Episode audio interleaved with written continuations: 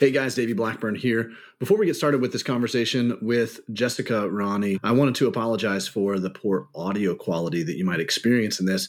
It's definitely below the standard for Nothing is Wasted Ministries, and sometimes you just get little buggies that come into your technology and it doesn't quite work the way that you want it to work. It's all part of trying to do all podcasts across the airwaves, uh, across Zoom.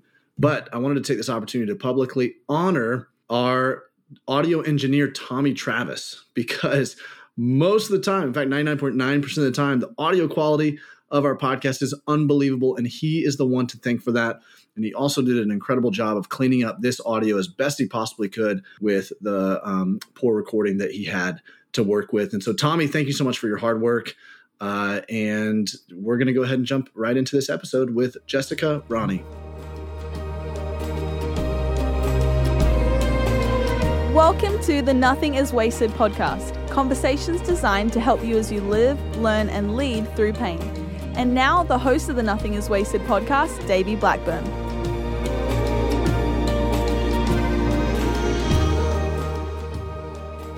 Hello, welcome to the Nothing is Wasted podcast. My name is Davey. I'm your host, and joining me, Aubrey Sampson, our co host. Hello there. Aubrey, this is the last chance for our listeners to get in on 10 $10 Amazon gift cards that we're giving away. You might be like, how in the world? Wait, hold on. You're giving away gift cards? Wait, how do I do this? Here's to how. Amazon, That's by right. the way. Hello. May have may have heard of it. That's a good place to get a, a gift card to. Great way to start out your 2021. That's Hello. right. $10. This is how you can enter to win one of these gift cards. If you would fill out a survey for us, we would love to hear from you. We want to hear your input on the Nothing is Wasted podcast. So go to nothingiswasted.com slash podcast survey, or conveniently, you can text the word NIW survey, NIW survey to the number 66866 and fill out this brief survey. It won't take you, but man, two, three, four minutes to, to fill out. And then your name gets put in on a drawing that we'll do for 10 $10 Amazon gift cards. I actually have one of the reviews from uh, the survey that I want to yes. read to us because it's a really powerful one. All right, you ready for this, Davey? Here we go. You are doing a great job. Look at that. You're wow. doing a great job. I appreciate your podcast so much. Some episodes are more applicable or useful to me, but they always surprise me. At 25 years old, I discovered my husband was chronically unfaithful to me. Mm. We got divorced one year later. I felt betrayed by my husband, his family, who I thought was my family, and my church. Mm. I went to your podcast wanting to hear more about divorced people who seek Christ through shame, guilt, or difficult emotional consequences. That said, via the NIW podcast, I've learned the most from unexpected people and interviewees. Wow. As in, I learned so much about loving God, waiting on Him, or other universal Christian principles from people dealing with completely different issues than mine. Wow. I love that. Isn't that just so cool? So anyway, good. thanks. Wow. That is powerful right there that, that God powerful. uses stories um, that you wouldn't even expect for Him to use. That's right. And He speaks right into uh, where your heart is. I love that. Yeah, that is just so cool because you're right. I mean, it doesn't matter whether it's a story of, you know, any kind of story of hardship, whether it's one that yeah. is parallel to yours or not, it gives us hope. It gives us yeah. faith. It increases our faith. That's yes. right. We always say we're borrowing faith from other people, right? Oh, when they so walk true. through it well, we're like, wow, I'm going to borrow your faith for a little bit. Before I have it myself, I'm going to borrow your faith. So, this is actually the first conversation that we have with um, somebody that's an actual like Thursday normal release of the podcast because so we, first Thursday episode of 2021. That's right, because we did one just recently. We released this past Monday a special episode with some of our new Nothing is Wasted certified guides. If you would like coaching, one-on-one coaching, someone walking you through a proven healing path, um, you need to go listen to that episode if you haven't listened to it, and you need yeah, to go so to good nothingiswasted.com slash coaching. We have 19 certified guides who are poised and ready to walk with you one-on-one through your pain journey. Nothingiswasted.com slash coaching. Uh, it's going to be a great way for you to start out your 2021. Hey, speaking of the new year, Davey, I yeah. love our um, interview today with Jessica Ronne. Yep. And um, one of the things that she talks about is uh, ways to connect with God, ways that that's she right. connected with God. And I feel like, you know, just starting out the new year, that's really appropriate. Some yeah. of us think about resolutions or we think mm-hmm. about goals. But I wonder if um, listeners, we could challenge you to make your biggest goal connecting with God, wow. more intimacy with Jesus than you have ever had before wow. in 2021. That's I think so that'd be good. a really powerful year, right? It'd be a powerful year. You know, I just all of a sudden my preacher brain just like flipped on, and I'm like, okay, wait, instead of making re- resolutions. Uh oh, here we if, go. Here we go. Made, Bring it, Davey. What if you made it a goal for new revelation? That's good. From God. Say it again. Preach right? that. Instead of New Year's resolutions, let's talk about New Year's revelation. I love it. From God. Hashtag because, New Year's revelation. Right. Well, because the reality God. is, is God wants to speak to you. That's right. He wants to give you direction. He wants to give you comfort. He wants to give you insight. He wants to give yeah. you wisdom. He wants these things. Scripture tells us, right? If any of you lacks wisdom, ask.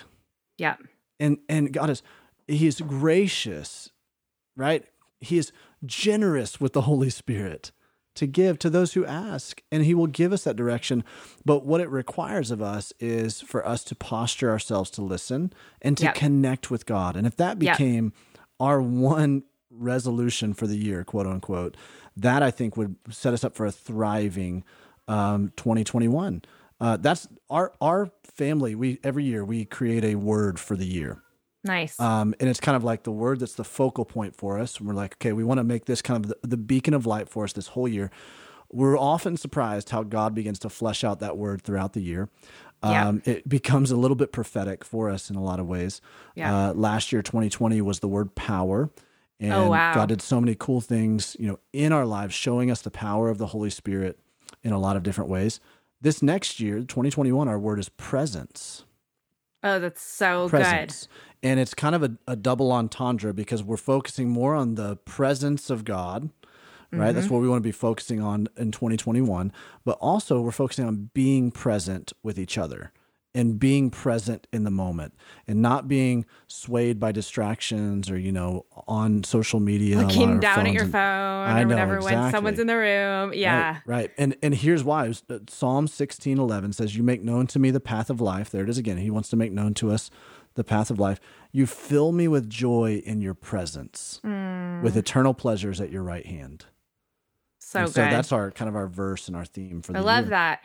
You know, I was actually just talking to a, a, therapist who works at Wheaton College this week, and one of the things that he talks about is really attending to the people that you're around. Mm. Um, because he was talking about, especially in in marriage or in friendship, other relationships, that um those relationships will end yeah. if you aren't intentional about like acknowledge like if someone walks in the room you stop and acknowledge them right you right, look right. up from your phone and you say oh hi you're in the room now and so i love that presence is your yeah. um your word for the year i yeah. think connecting with god is really interesting because sometimes we forget that we have a god who loves to communicate mm-hmm. and who always wants his children to hear from him and mm-hmm we are, um, I think, created by God with different ways in yep. which we connect with God. That's right. Almost There's like different actually, receptors, you know? Yeah. Yeah, and sometimes I mean, you know, we don't need to talk about the Enneagram too much already as we're kicking off 2021, but you know, different personality types right. connect with God in different ways,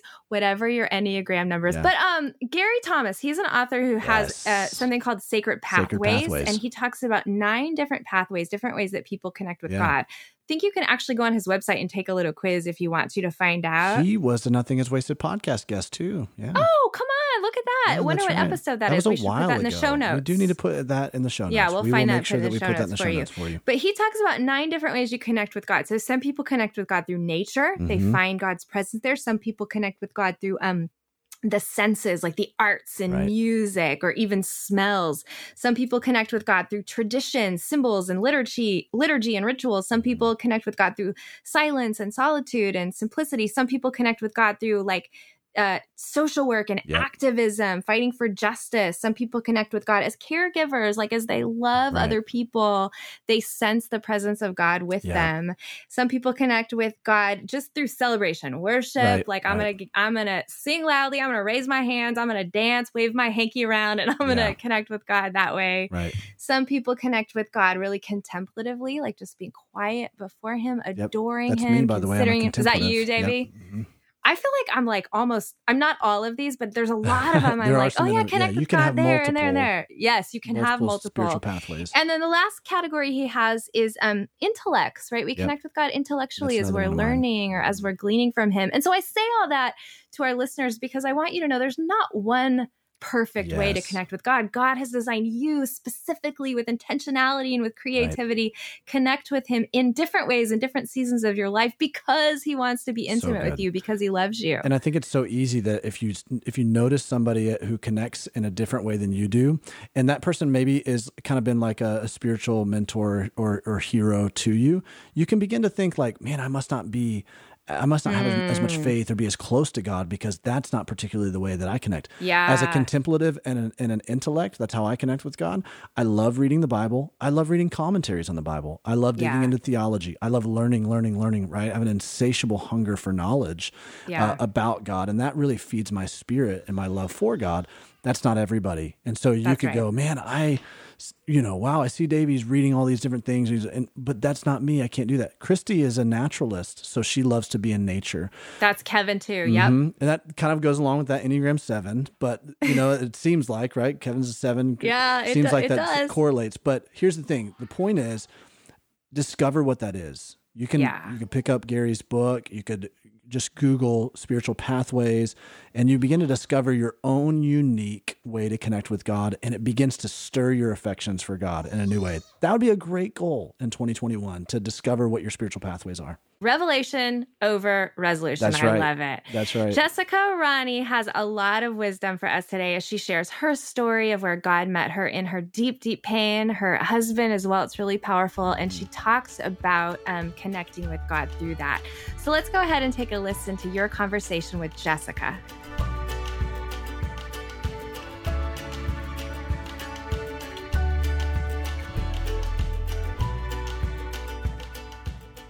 Jess, it's so great to have you on the podcast with me. Thanks for joining me. Yeah, thanks for having me. I appreciate it. Well, your story is a really fascinating one. It's an incredible story. Um, just a little bit of the things that I've kind of followed from you guys and seen on your Instagram and stuff. I've just been so enamored. I've been so excited about this conversation because I feel like it's very parallel with ours. Mm-hmm. And I feel like we're going to have a lot that we can talk about. Yeah, and, I, think uh, so. I feel like you're going to educate me. You're going to train this family that's trying to blend on how to blend these families, and maybe we can get some really great um, just insight out of this. But uh, I'm also excited because I know that you um, have a unique ability to articulate this story in a way that really brings healing to people, and so excited to join. Excited to have you join us. Uh, I would love before we dive into your story, I'd love to just hear a little bit about your family now. Obviously, it's going to give away a little bit of your story. Right. Just tell us a little bit about your present day family, where you guys live, and, and what you guys do. Okay, sure. Um, we live in Gallatin, Tennessee, which is about 30 minutes outside of Nashville. Um, I am mom to eight children, ranging in age. Let right? that sit in I'm for a second. Like, Let that no. sit in, listeners. a mom still... to eight children. Holy right? cow! um, four or no, five. She had a birthday. Five to 17. Um, we currently. I wouldn't blame you if you couldn't remember the ages. It's oh, okay. you know, I scheduled this interview today thinking they would be back in school and they're oh. home. So I am hunkered down in our sunroom having Man. this interview. They all have their screens in front of them, so they should be quiet for a while. Good for a little bit, yeah. Right, yeah. exactly. Wow. Um, so yeah. eight, eight children. Keep going. Sorry. Eight children. Um, author, speaker, nonprofit founder about to be podcast host. I launched All right. Um, a podcast in a couple of weeks here. Congratulations. Thank you. I think that's, that's about it. Wow, that's awesome. And you're doing it in a really good setting, Nashville, right outside of Nashville. That's great. Um, yes. Um, not only is it a cool city, but it's a great place to launch podcasts and to mm-hmm. connect with people and really um, broadcast the story of Jesus. It's great. So um, I I want to get into this because eight children was not entirely uh, no, it wasn't your plan, plan, by any means. No. And so I'd love to hear if you can just take us back to what you would consider kind of the beginning of your story and your life beginning to unravel. Okay. And let's um let's let's talk through that. Well, we have to go back quite a ways, about 16 years to 2004. Um, I was pregnant with my second child. I had a one year old son, Caleb, with my husband, Jason. And I went to what I thought was a routine ultrasound appointment. And while I was there, I was told that my baby had suffered a stroke in utero and oh, that oh, he or she would die. And it was suggested that I terminate because there was no hope. And the doctor's words rang in my ears as I walked out. She said, You're young and healthy. You won't have any problems getting pregnant again. So I would suggest terminating and just moving forward with your life. And um, so I pulled over. I, I, we didn't have cell phones back then. I pulled over to yeah. a payphone and called my husband Jason and relayed the news to him and just said, um, just explained what I had just heard. And he said, "Are you okay to drive?" And I said, "Yes, I am." And he said, "Okay, well, I'll see you at home in about thirty minutes."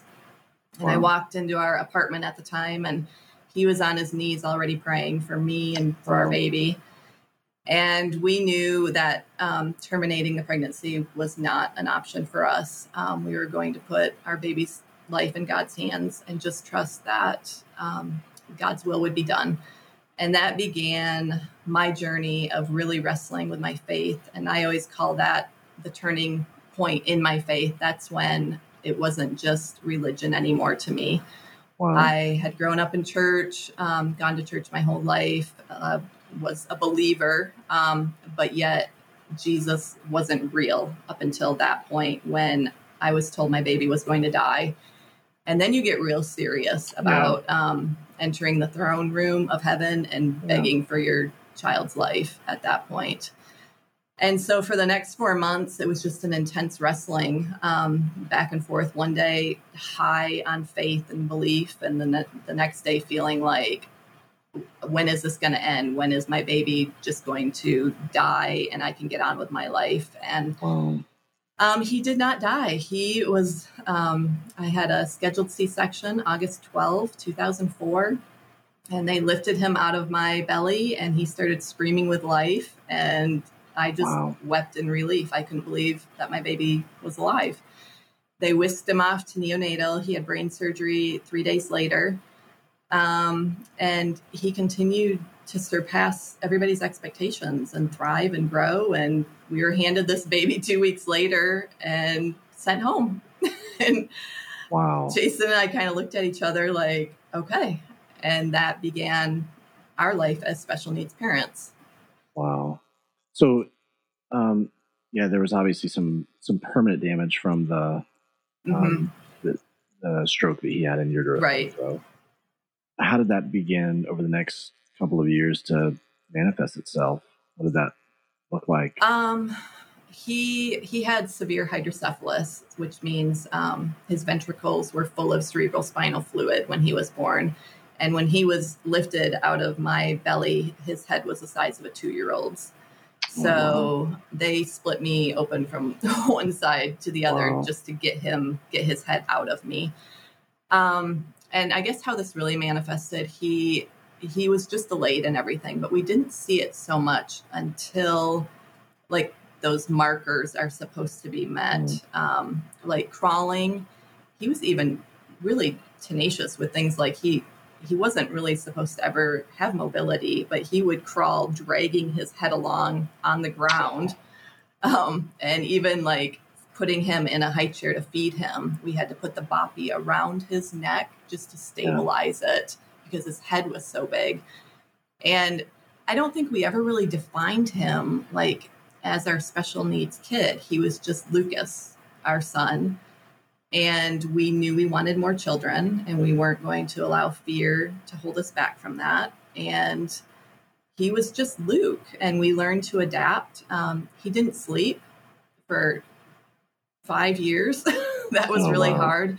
I didn't yeah. sleep a lot either because I was so terrified that he would suffocate in the middle of the night if he were to manage to somehow flip over. He couldn't have lifted his head back up. So I just sat there and stared at him.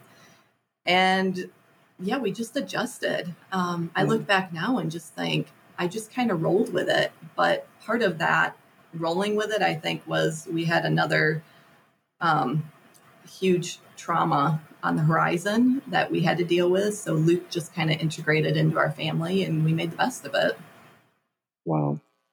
Do you remember, you know, I want to I want to get to the, the you know the next chapter there with that big trauma that you just referenced, but do you remember at all kind of this emotional spiritual climate of the household during those you know early stages with Luke what what what was that like? Because I know you said it wasn't until he was kind of diagnosed in utero that you really began to, um, you know, lock in in your relationship with the Lord.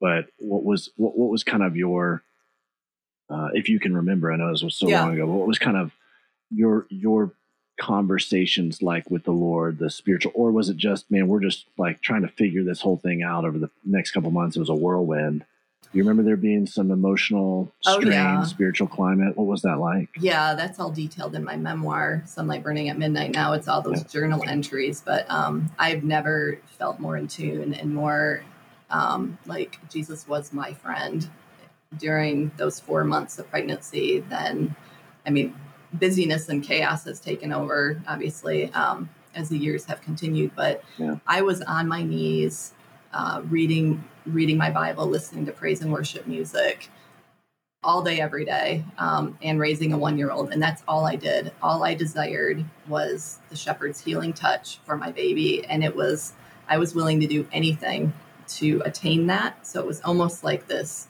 goal based faith. But in the process of this goal based faith, became so close, like walking with the Lord.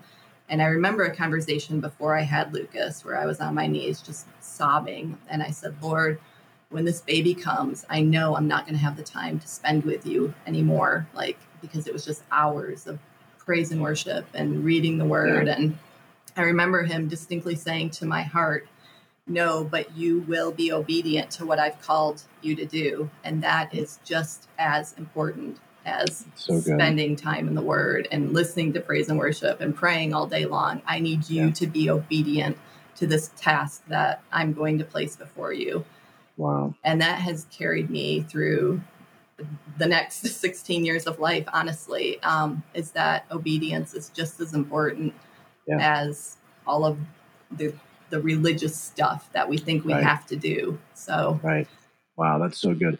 Yeah, let me I mean, I'd love to camp there for a second because scripture, there's multiple places in scripture where you know you hear from the Lord where he says, I desire obedience mm-hmm. above sacrifice. Mm-hmm. And I think sometimes we absolutely reading your Bible, being immersed in God's word, immersed in his presence and worship environments, all of those things, super important, very important to prepare your heart and your soul for things within your life. But sometimes we don't have the luxury of being able to do that for as long or as consistently as what we would desire to do.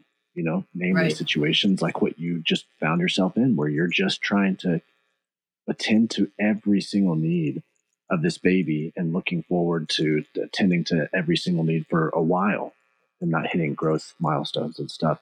And, you know, Brother Lawrence writes this book called Practicing the Presence of God, where he kind of speaks to these things. Like, mm-hmm. what does it look like while you're doing laundry, while you're doing dishes, while you're, you know, raking the yard, while you're going about the day to day routine to really practice inviting the presence of the Lord into those spaces. And it sounds like that's kind of the the switch that had to happen for you yeah, as you stepped into that season. As a mom of eight, too, this has been a resounding, yeah, a resounding sure. theme, and Holy I've been cow really diving into scripture lately and looking at these pillars of faith like you know joseph and david and at times their their lives aren't picture perfect and they're certainly right. not sinless people at all and in fact they do some pretty horrific things at times but right.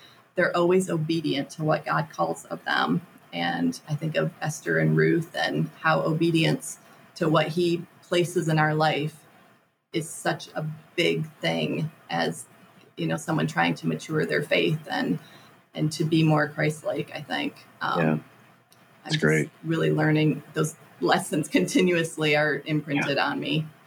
Yeah, absolutely. So you you already made reference to this, but on the horizon there was another yes trauma that was about to take place. Yes, and continue. Um, so we we decided to have another baby. Um, so we got pregnant pretty easily, and I gave birth to my daughter Mabel uh, Grace in February of 2007. And right after I gave birth to her, obviously immersed in you know a new baby and all that that entails, um, my husband Jason began having all of these really strange symptoms. Um, he was losing weight like crazy, really disoriented, vision loss, um, just couldn't, things were not clicking in his body. And so he continuously went to the specialists and to his doctor, and they just said, You have type 1 diabetes. You have to somehow get your sugar levels under, under control. Mm.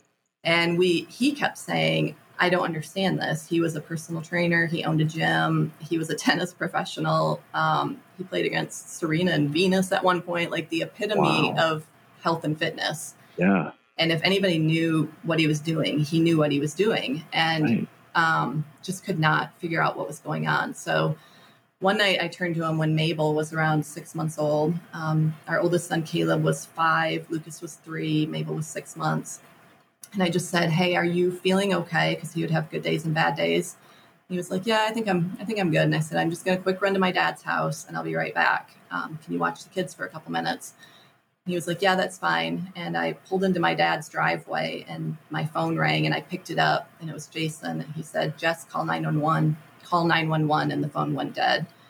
Oh and so I ran into my dad's house. I said, Dad, something just happened with Jason. Uh, we got to get home immediately. So I rushed back home. There was an ambulance and cop cars and all kinds of paramedics and fire trucks. And I rushed inside, and Jason was on a stretcher. And one of the paramedics pulled me aside and he said, Your husband had a seizure. But right before he seized and passed out, he had enough sense to put a movie in for Caleb put Lucas in his exerciser and strap baby Mabel in her bouncy seat. And then he seized oh until he passed out.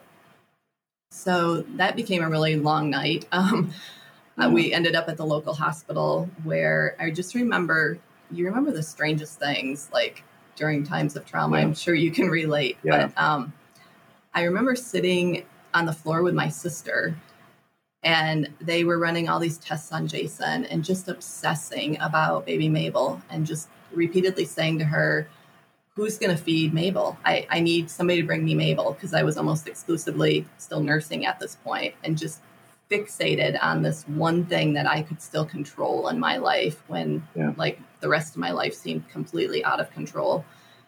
And I just remember a young doctor coming up and kneeling down beside me and saying, We're going to run an MRI just to rule out the possibility of a brain tumor. And it just all clicked. I just knew in that moment, I said, he has a brain tumor. And sure enough, um, there was a baseball sized brain tumor. So they rushed him down to the bigger hospital in Grand Rapids um, and prepped him for immediate surgery. And they removed this baseball sized brain tumor. And they said, We're going to do a bi- biopsy on it. And it came back just to stage two. And they sat us down and they said, You have the option to watch and wait if you want. Um, we don't have to do chemo and radiation at this point. But just so you're aware, these tumors do have a tendency to return, and when they do return, it's often with a vengeance. So Jason felt like a new man. He felt amazing. Yeah. Um, it had been like a year since he had felt that good with this tumor, or maybe longer, this tumor right. growing in his head. And he left that hospital with a new lease on life. And we just thought, you know, God's tested us with Luke and he's tested us with Jason. And there's we're just going to be left alone for a while was sort of our mindset like we're going to yeah. go and live in peace in that highway of holiness and we are just going to hunker down and enjoy life so in the midst of him feeling real good um, we accidentally got pregnant again and um, th- it was during this pregnancy that he was having quarterly mri appointments just to ensure that the tumor wasn't growing back and so um, this continued for about a year and a half. And in this process as well, Lucas is screaming constantly, weeks on end, just screaming and screaming and screaming and banging his head. And we're bringing him to all these specialists, and they can't track down what's wrong with him. And finally, they suggest that we do an MRI on him. So he undergoes an MRI and he has Chiari malformation and a tethered spinal cord, which, wow. in essence, according to my understanding, means that his spinal cord was growing into his brain, causing like migraine headaches. So I'm about 20 weeks pregnant at this point. Lucas now needs to have brain surgery, and Jason is going to quarterly MRI appointments.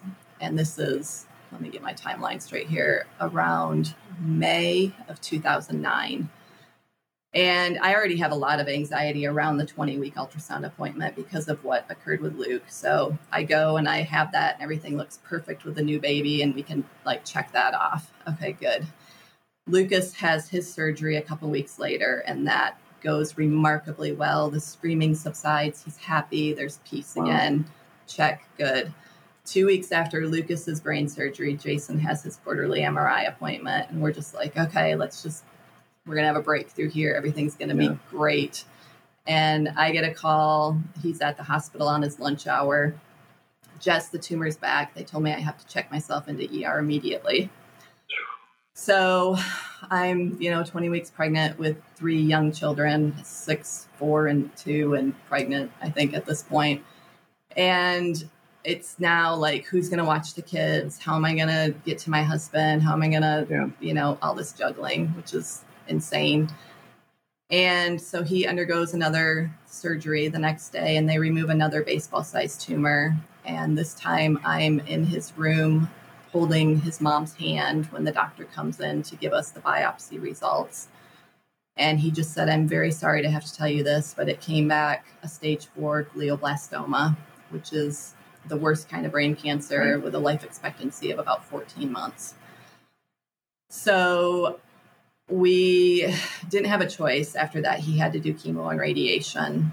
And this continued for the next about year and a half and Jason lost his battle to brain cancer August 24, 2010. And I had a, a what is seven year old, a five year old, a three year old, and baby Joshua was born in the midst of that. He turned one wow. the month after his dad died. Goodness. Wow. Jess, I, you know, I don't know how you absorbed all of that you know, back to back to back, I, I could just kind of, I could feel some of that anxiety that you were speaking yeah. of, especially those three things that you're okay. Check, everything right. seems good, and then finally the last one where you guys received that terrible news about Jason. But what do you? Can you just kind of maybe um, give us a window into was your what was your response there? What was your reaction? You know, your deep heartfelt reaction toward God, toward your circumstances, toward what was going on. Um, particularly when Jason lost that battle with brain cancer. What were the, the next few days and months like for you? Um, I've done a lot of thinking about this. And when I was pregnant with Luke, I always refer back to Psalm 23. Um, when I was pregnant with Luke, I stayed extremely close to the shepherd and I allowed him to provide that peace. And when I went through everything with Jason, it was like I took the rod out of the shepherd's hand, threw it off to the side of the road, and stomped off into the woods on my own. Um, there was a lot of anger. And yeah.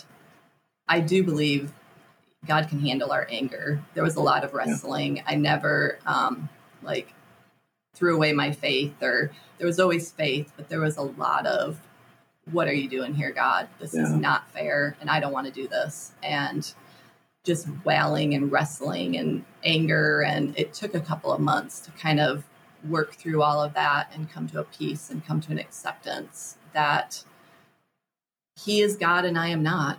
And that's what I always come back to. I couldn't see the whole picture. And now, 10 years later, like I do see glimpses of, of the bigger picture and so getting to that place of faith and trust is easier for me at this point, but it was really, really difficult in those beginning days. Well, I'm not sure how to ask this, but you know, uh, thinking about like the last few months of Jason's life, how much conversation did you guys have, the two of you, around life, death, everything that was happening. I mean, I, I know that these kinds of situations tend to um, clarify mm-hmm. the essentials in your life quite a bit. Uh, do you remember any of what the conversation climate was like between yeah, the two of you guys? We talked a lot. Um, I'm a communicator, and he was as well. Um, yeah. Both for firstborn, kind of strong-willed, um, yeah. passionate kind of people. And um, he we would talk a lot about he didn't really ever come to grips with the fact that he was dying until probably two weeks before he died and even in fact continued to do personal training at the ymca about two weeks wow. up until dying and then his boss called me and said we can't do this anymore. He stumbled around everywhere. He couldn't see where he was going, but these people still knew that it gave him a purpose to get up out yeah. of bed every day and go train. So we had a lot of those conversations. Um, he one of our favorite movies was Moulin Rouge. Maybe not the most appropriate, but in it, you know, Satine, the dying heroine, tells uh, Christian to tell his story, and he would always say that to me in those final days tell your story. You have a story, so tell your story. And honestly, I thought it had a lot to do with my life with him. And as it's kind of unfolded, I realize it has a lot more to do with special needs and awareness and advocacy. And, wow. um, but as he even was dying, like he was having conversations with angels and he was talking to his friend who had died before him. And I'm so thankful that I wow. got to sit beside him in that final week because nothing was left unsaid. Like there yeah. was a peace and there was closure. We said it all. And it's amazing to me how much comfort a person receives when they're dying. And having witnessed that up front, it's it's um it's taken away all fear of death for me. That's so cool. Wow. I'm so glad you said that you know, I hear those things, um, kind of witness those things, but just to hear someone else affirm that, you know, that this, I, I believe this is where scripture says for us as believers, where death is your sting. Mm-hmm. It wasn't scary for him. It was, um, and there was an wow. immense amount of peace. He was comforted. Wow. And as he drew closer and closer to that last breath, there was more and more grace and comfort provided. Wow.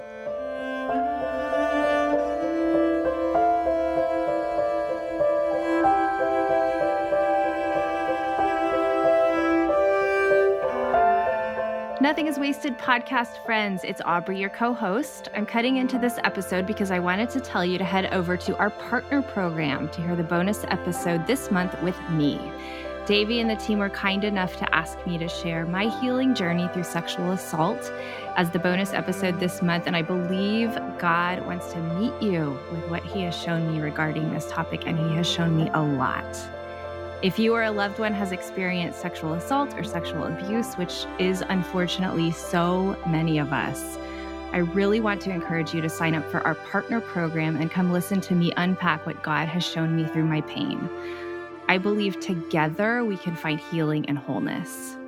If you want to catch my bonus episode or any of our other bonus content, head to nothingiswasted.com slash partners to sign up to make a reoccurring monthly tax-deductible donation of $20 a month or more. If you are hesitant for any reason about committing to $20 a month, you can start a seven-day free trial to preview the bonus content we have under our partner program. Again, that's nothingiswasted.com slash partners. Here's a little preview of my conversation.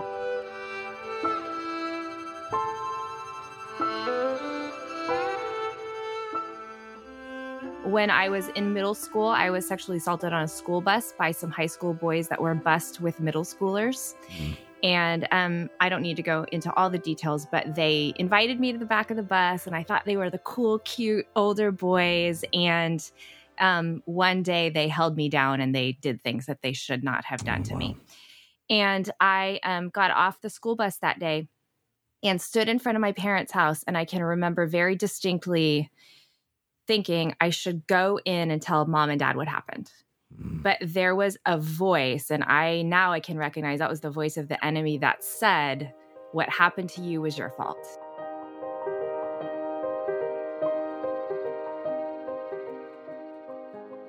So then over the next few months and years, you're juggling four kids, one.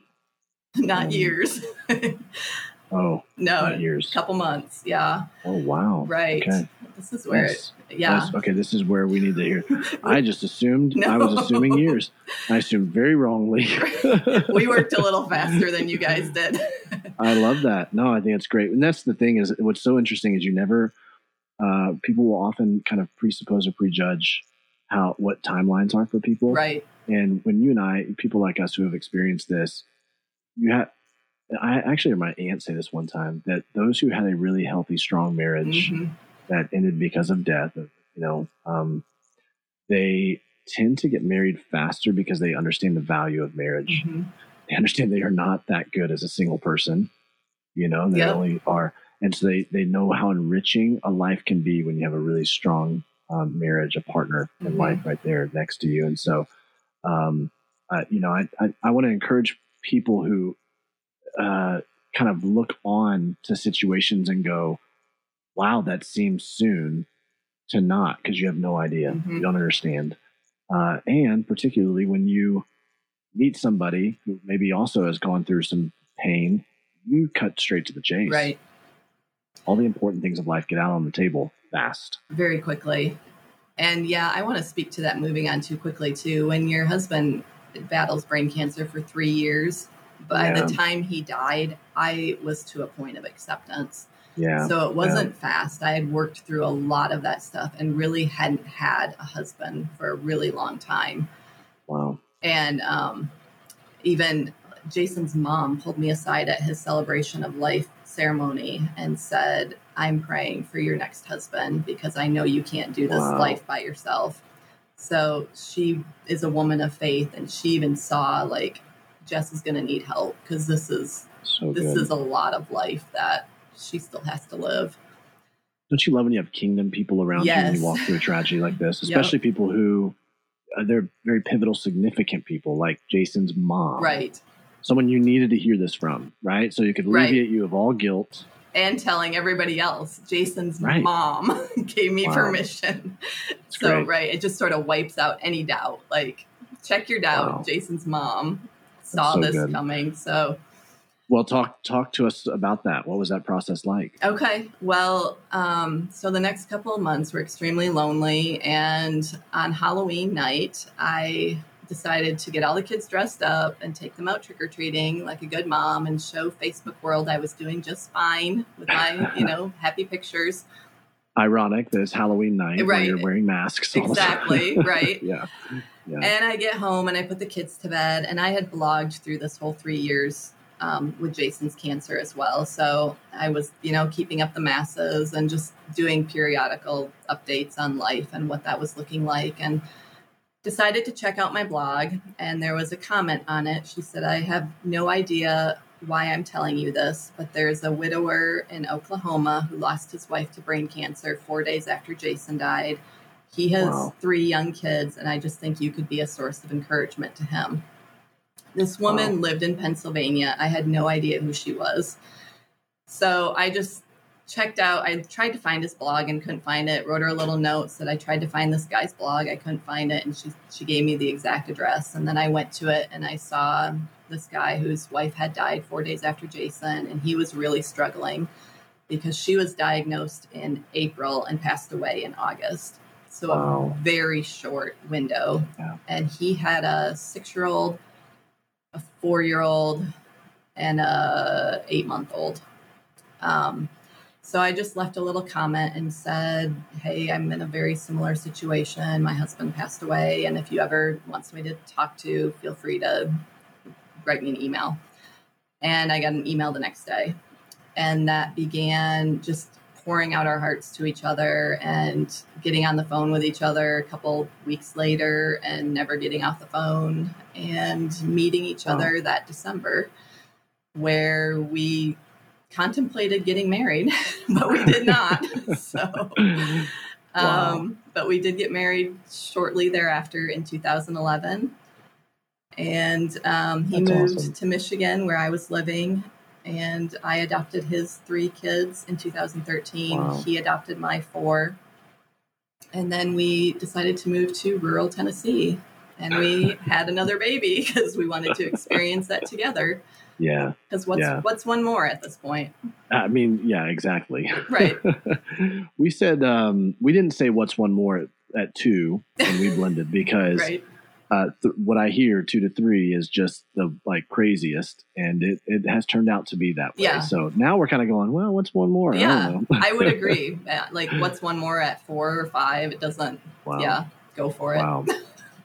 Talk to me about the blending process, especially you having a special needs kid. This yes. throws some complications into the mix. I mean, blending is difficult in mm-hmm. general, but you know, now as you guys are, you know, he's embracing that complication and mm-hmm. just how did you guys approach this? What what has been some key things that you guys have kind of learned in that? Um, the first couple of years were tough for sure. Uh, just learning boundaries, even with each other, what we should talk about, what we probably should not talk about. Because I know there is sort of this perception that you pour out your heart about your previous life with this new person, mm. especially when widows and widowers are involved. And we we came to the conclusion that that wasn't the greatest thing for our relationship yeah. to constantly live in the past, but to instead focus on the present with each other and making memories together rather than always dwelling on what we had with somebody else. And in fact, it almost started to feel at times, and I hope this isn't too controversial, but it might be like idolatry because there is a sainted aspect when somebody dies.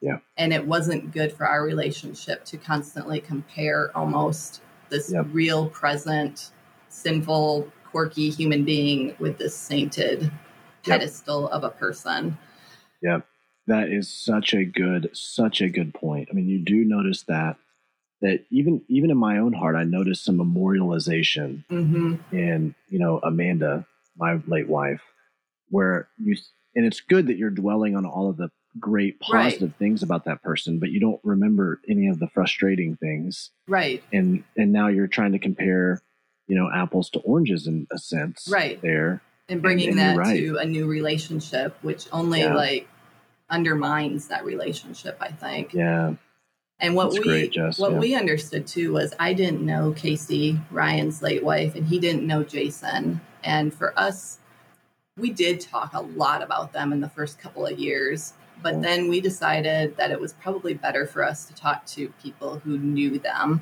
and to focus on us as we moved forward. And obviously, this doesn't apply to the kids. Uh, we have mom and dad in heaven, and they talk about them. And it's not to say they never come up either, but we did, we had to work through a lot of that in those first couple of years, like almost just like getting it out of our system. But now we're going on 10 years, and it's not nearly as um, sensitive anymore yeah. 10 years in because there's there's some roots to us now right and i right. think as we continue it won't be as sensitive because we have roots we have a past we have a history yeah. um, but from day one if i were giving advice to anyone we've always made our marriage a top priority and for us that's included going on a date every single week um, it's coming together just the two of us praying together every morning for our family and even at the end of the day, around five o'clock, we go out on the patio and catch up for the day. And we tell the kids, you cannot be here. Dad and I are catching up for the day. I we love, love you. We'll see you later. I love um, that. And then I wow. think we've had to put a lot of boundaries around even extended family because when we got married, we had 22 grandparents. The, ki- the kids had 22 grandparents. So, wow. And everybody kind of thought, you know, they were going to have an opinion, and we were yeah. like, Mm-mm. an opinion and a piece. Yeah. Yes. Mm-hmm. Wow. Yeah, that's a unique side of things that a lot of people don't understand when it comes to blending families is um, how many, yeah, the, extended family, how much of that kind of gets played into, especially when there's quite a bit of your family sometimes that came and helped you during those situations. Right. And, you know, that's true for friends and family. Uh, human nature tends to, when they've helped you through a particularly hard time, tends to uh, kind of think that now that is the role that they should play indefinitely in your life. And, you know, it, it, you have to put on kingdom lenses and go against human nature to recognize no, that was my role in their life for a season. Mm-hmm. And now I have a different role in their life. And I have to respect and honor the new season of their life and the boundaries that they put in place.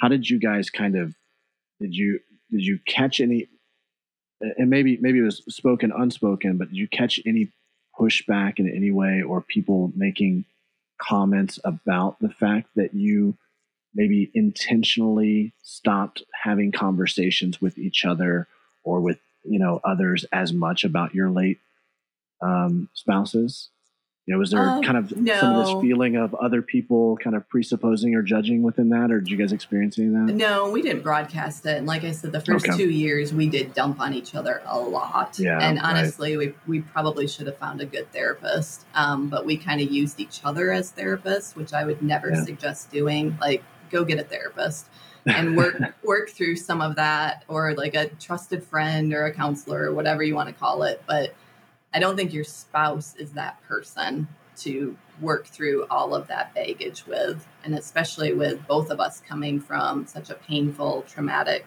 experience and almost using each other as gigantic band aids rather than like, let's sort out our stuff and then come together as two whole people.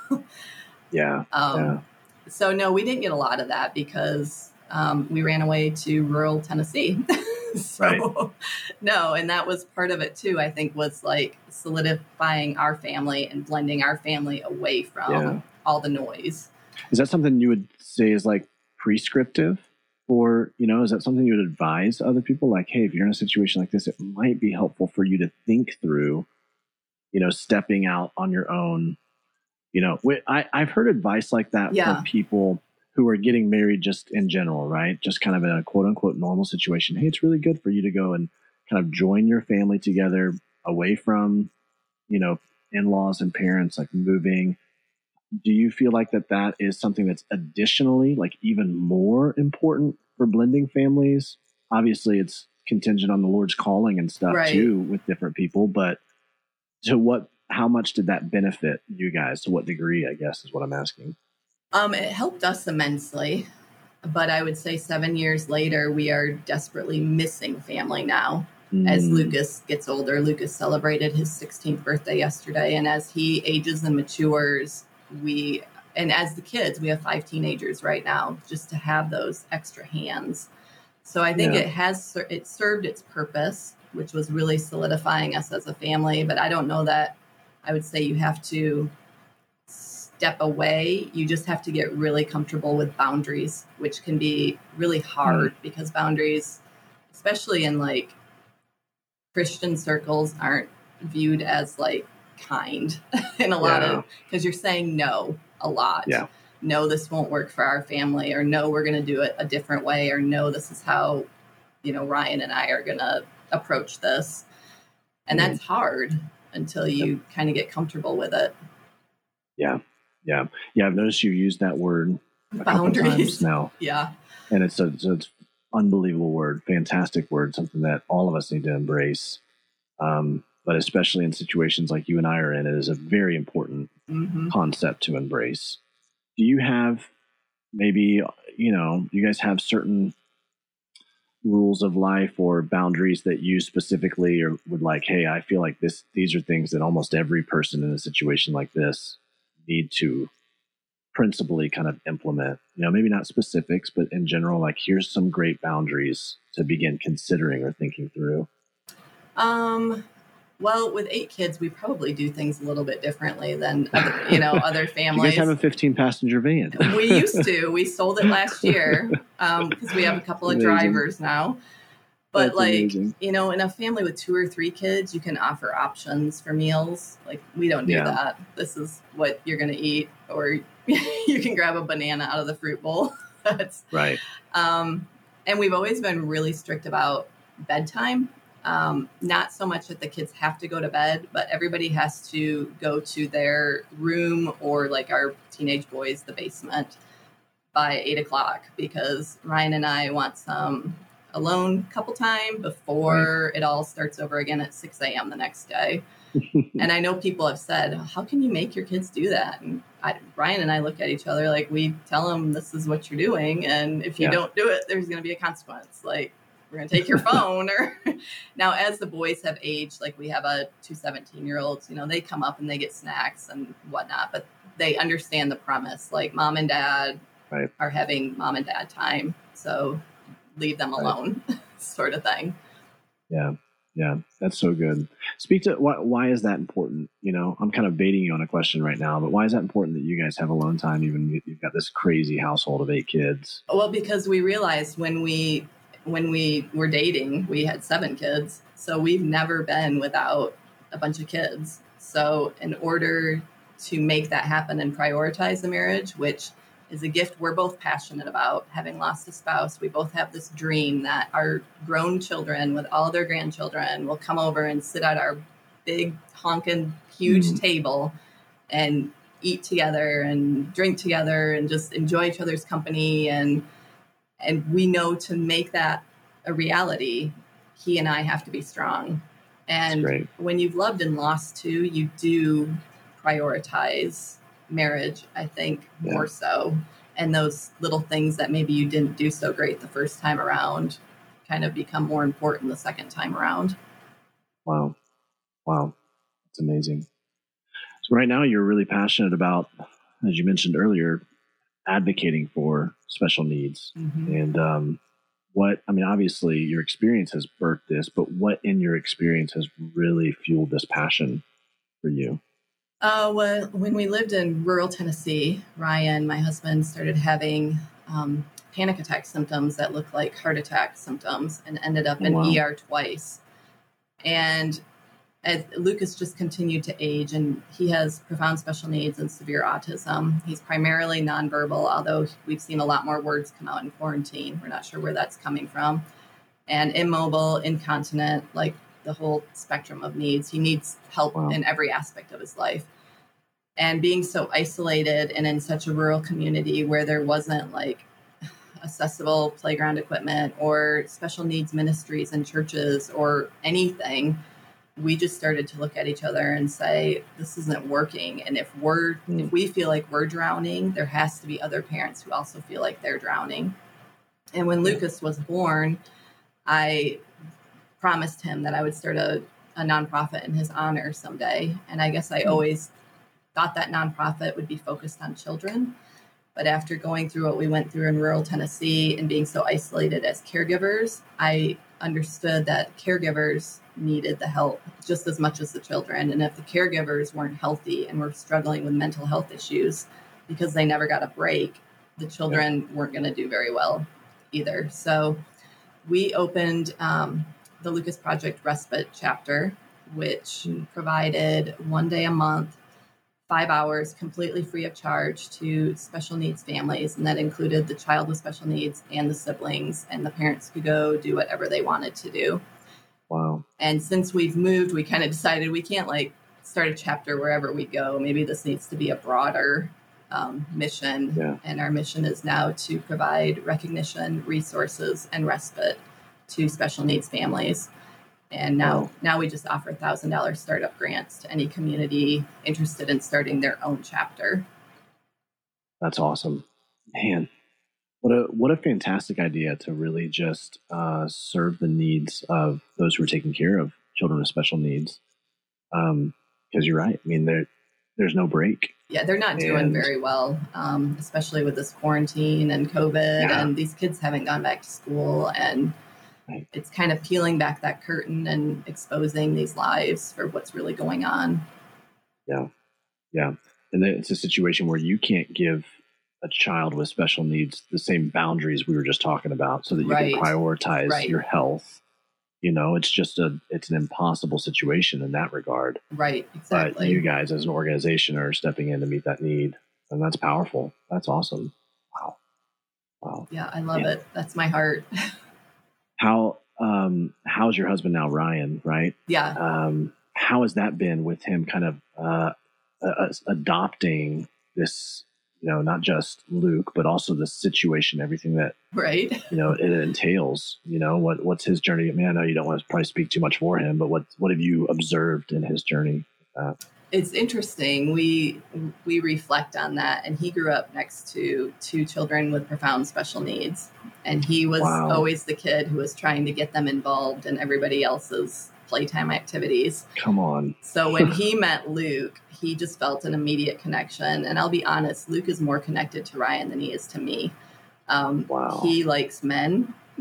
he prefers yep. men caregivers. I don't know yeah. what that's about, but um, and they're just father and son. He Ryan never balked at adopting him or my three other kids. Um, Maybe he wishes he could change his mind at this point, but it's too late. So um, wow. What a providential thing that God began, you know, wrote that in his story. Right. To prepare him for you guys.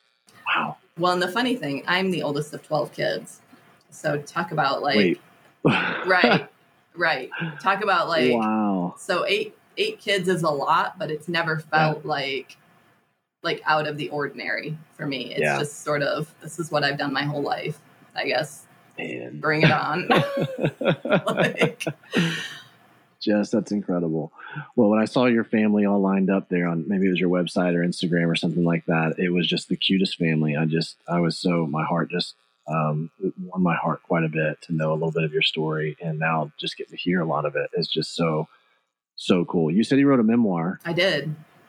Tell us about this memoir. Sunlight Burning at Midnight. It's, um, it's just a collection of my diary entries and then weaving the story of Lucas's birth and Jason's diagnosis and it ends with me meeting Ryan. So it's oh, that cool. story. And then I'm contracted for a second book. And that's actually going to be more blended focused and oh, um, awesome. kind of short stories about like what's worked for our family and just lessons we've learned wow. and sort of a lighthearted, you know, carefree read. Well, I can't wait to get my hands on that one because we're in the throes of it. You know, yeah. We're consistently every single day. I mean, every day you learn something as a parent, right? Your kids are growing up, it's all new to you. You're like, I don't, you know, so you're asking advice, but then we're constantly running it through the filter of, okay, the traditional route of exactly. parenting in in traditional family does that work, or do, are we going to have to kind of alter that a little right. bit because of our situation? You know, it's just there's not a whole lot of blended no. family stuff out there, and especially with death. I think there are yeah. quite a few books like yeah. with divorce but right. like in our situation, we don't get breaks. So, and to yeah. revert back to the question you asked earlier, why is that so important to you guys? I think that when you to have those breaks as a couple, it's because we don't get breaks. Like there isn't yeah. another parent taking these kids every other weekend. It's us. So yep. we either need to carve that time into our schedule or we're not going to get it. Yeah. Wow. Well, I can't wait for this new book to come out. Um, and we're just, man, thanks so much for spending some time with us and diving into your life a little bit. Yeah. Uh, where, where can our listeners follow more of what you're doing and follow your life? Because I'm sure it's a it's crazy. very entertaining to follow. I'm sure it's very crazy. um, I am at justplusthemess.com. And then the nonprofit is at thelucasproject.org. And I hang out a lot on Facebook That's kind of my jam. Cool. My kids say it's where yeah. the, all the old people hang out. So you're like, well, right? I guess I'm one of those old people. And then on Instagram as well, um, Jess plus the mess. Awesome, Jess. Thanks so much for spending time with us. This has been great. Yeah, thank you. I appreciate it.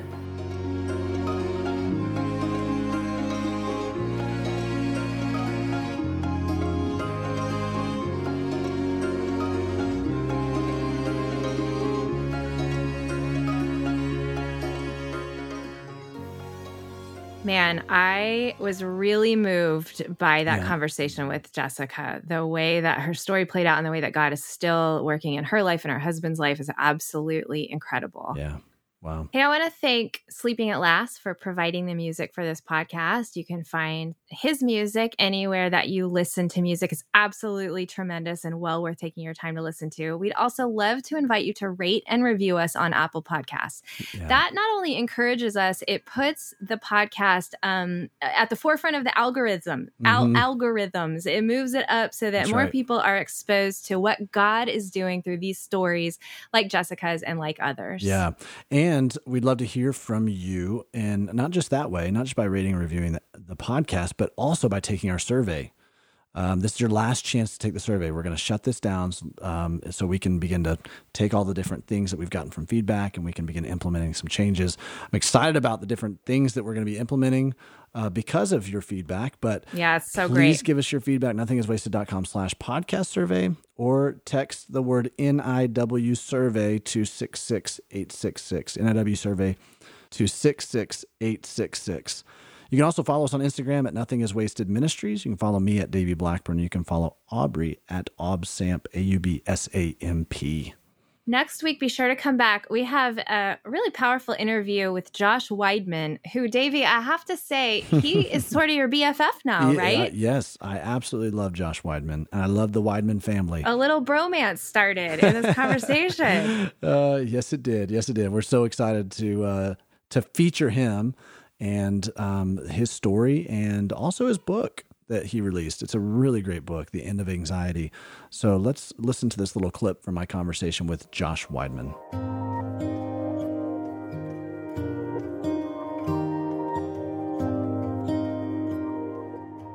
I don't think I knew it was anxiety when it first started to surface, but I would say it started to surface when I was a kid. I used to have major anxiety over all sorts of crazy things uh, kids have anxiety, right. kids worry about things, but mine was a little bit uh, out of the ordinary. My mom at times would say, Josh, you're such a worry wart. But mm. then she would explain to me what worry wart was. She wasn't trying to be condescending. She said, let's, let's try to change this about you. You know, you're worrying about things that are in God's control, not your control. Let's change this. And I had fears over the craziest things. And so I think I probably dealt with some anxiety all through my childhood years. It's always probably been something that had some real estate on the property of my life.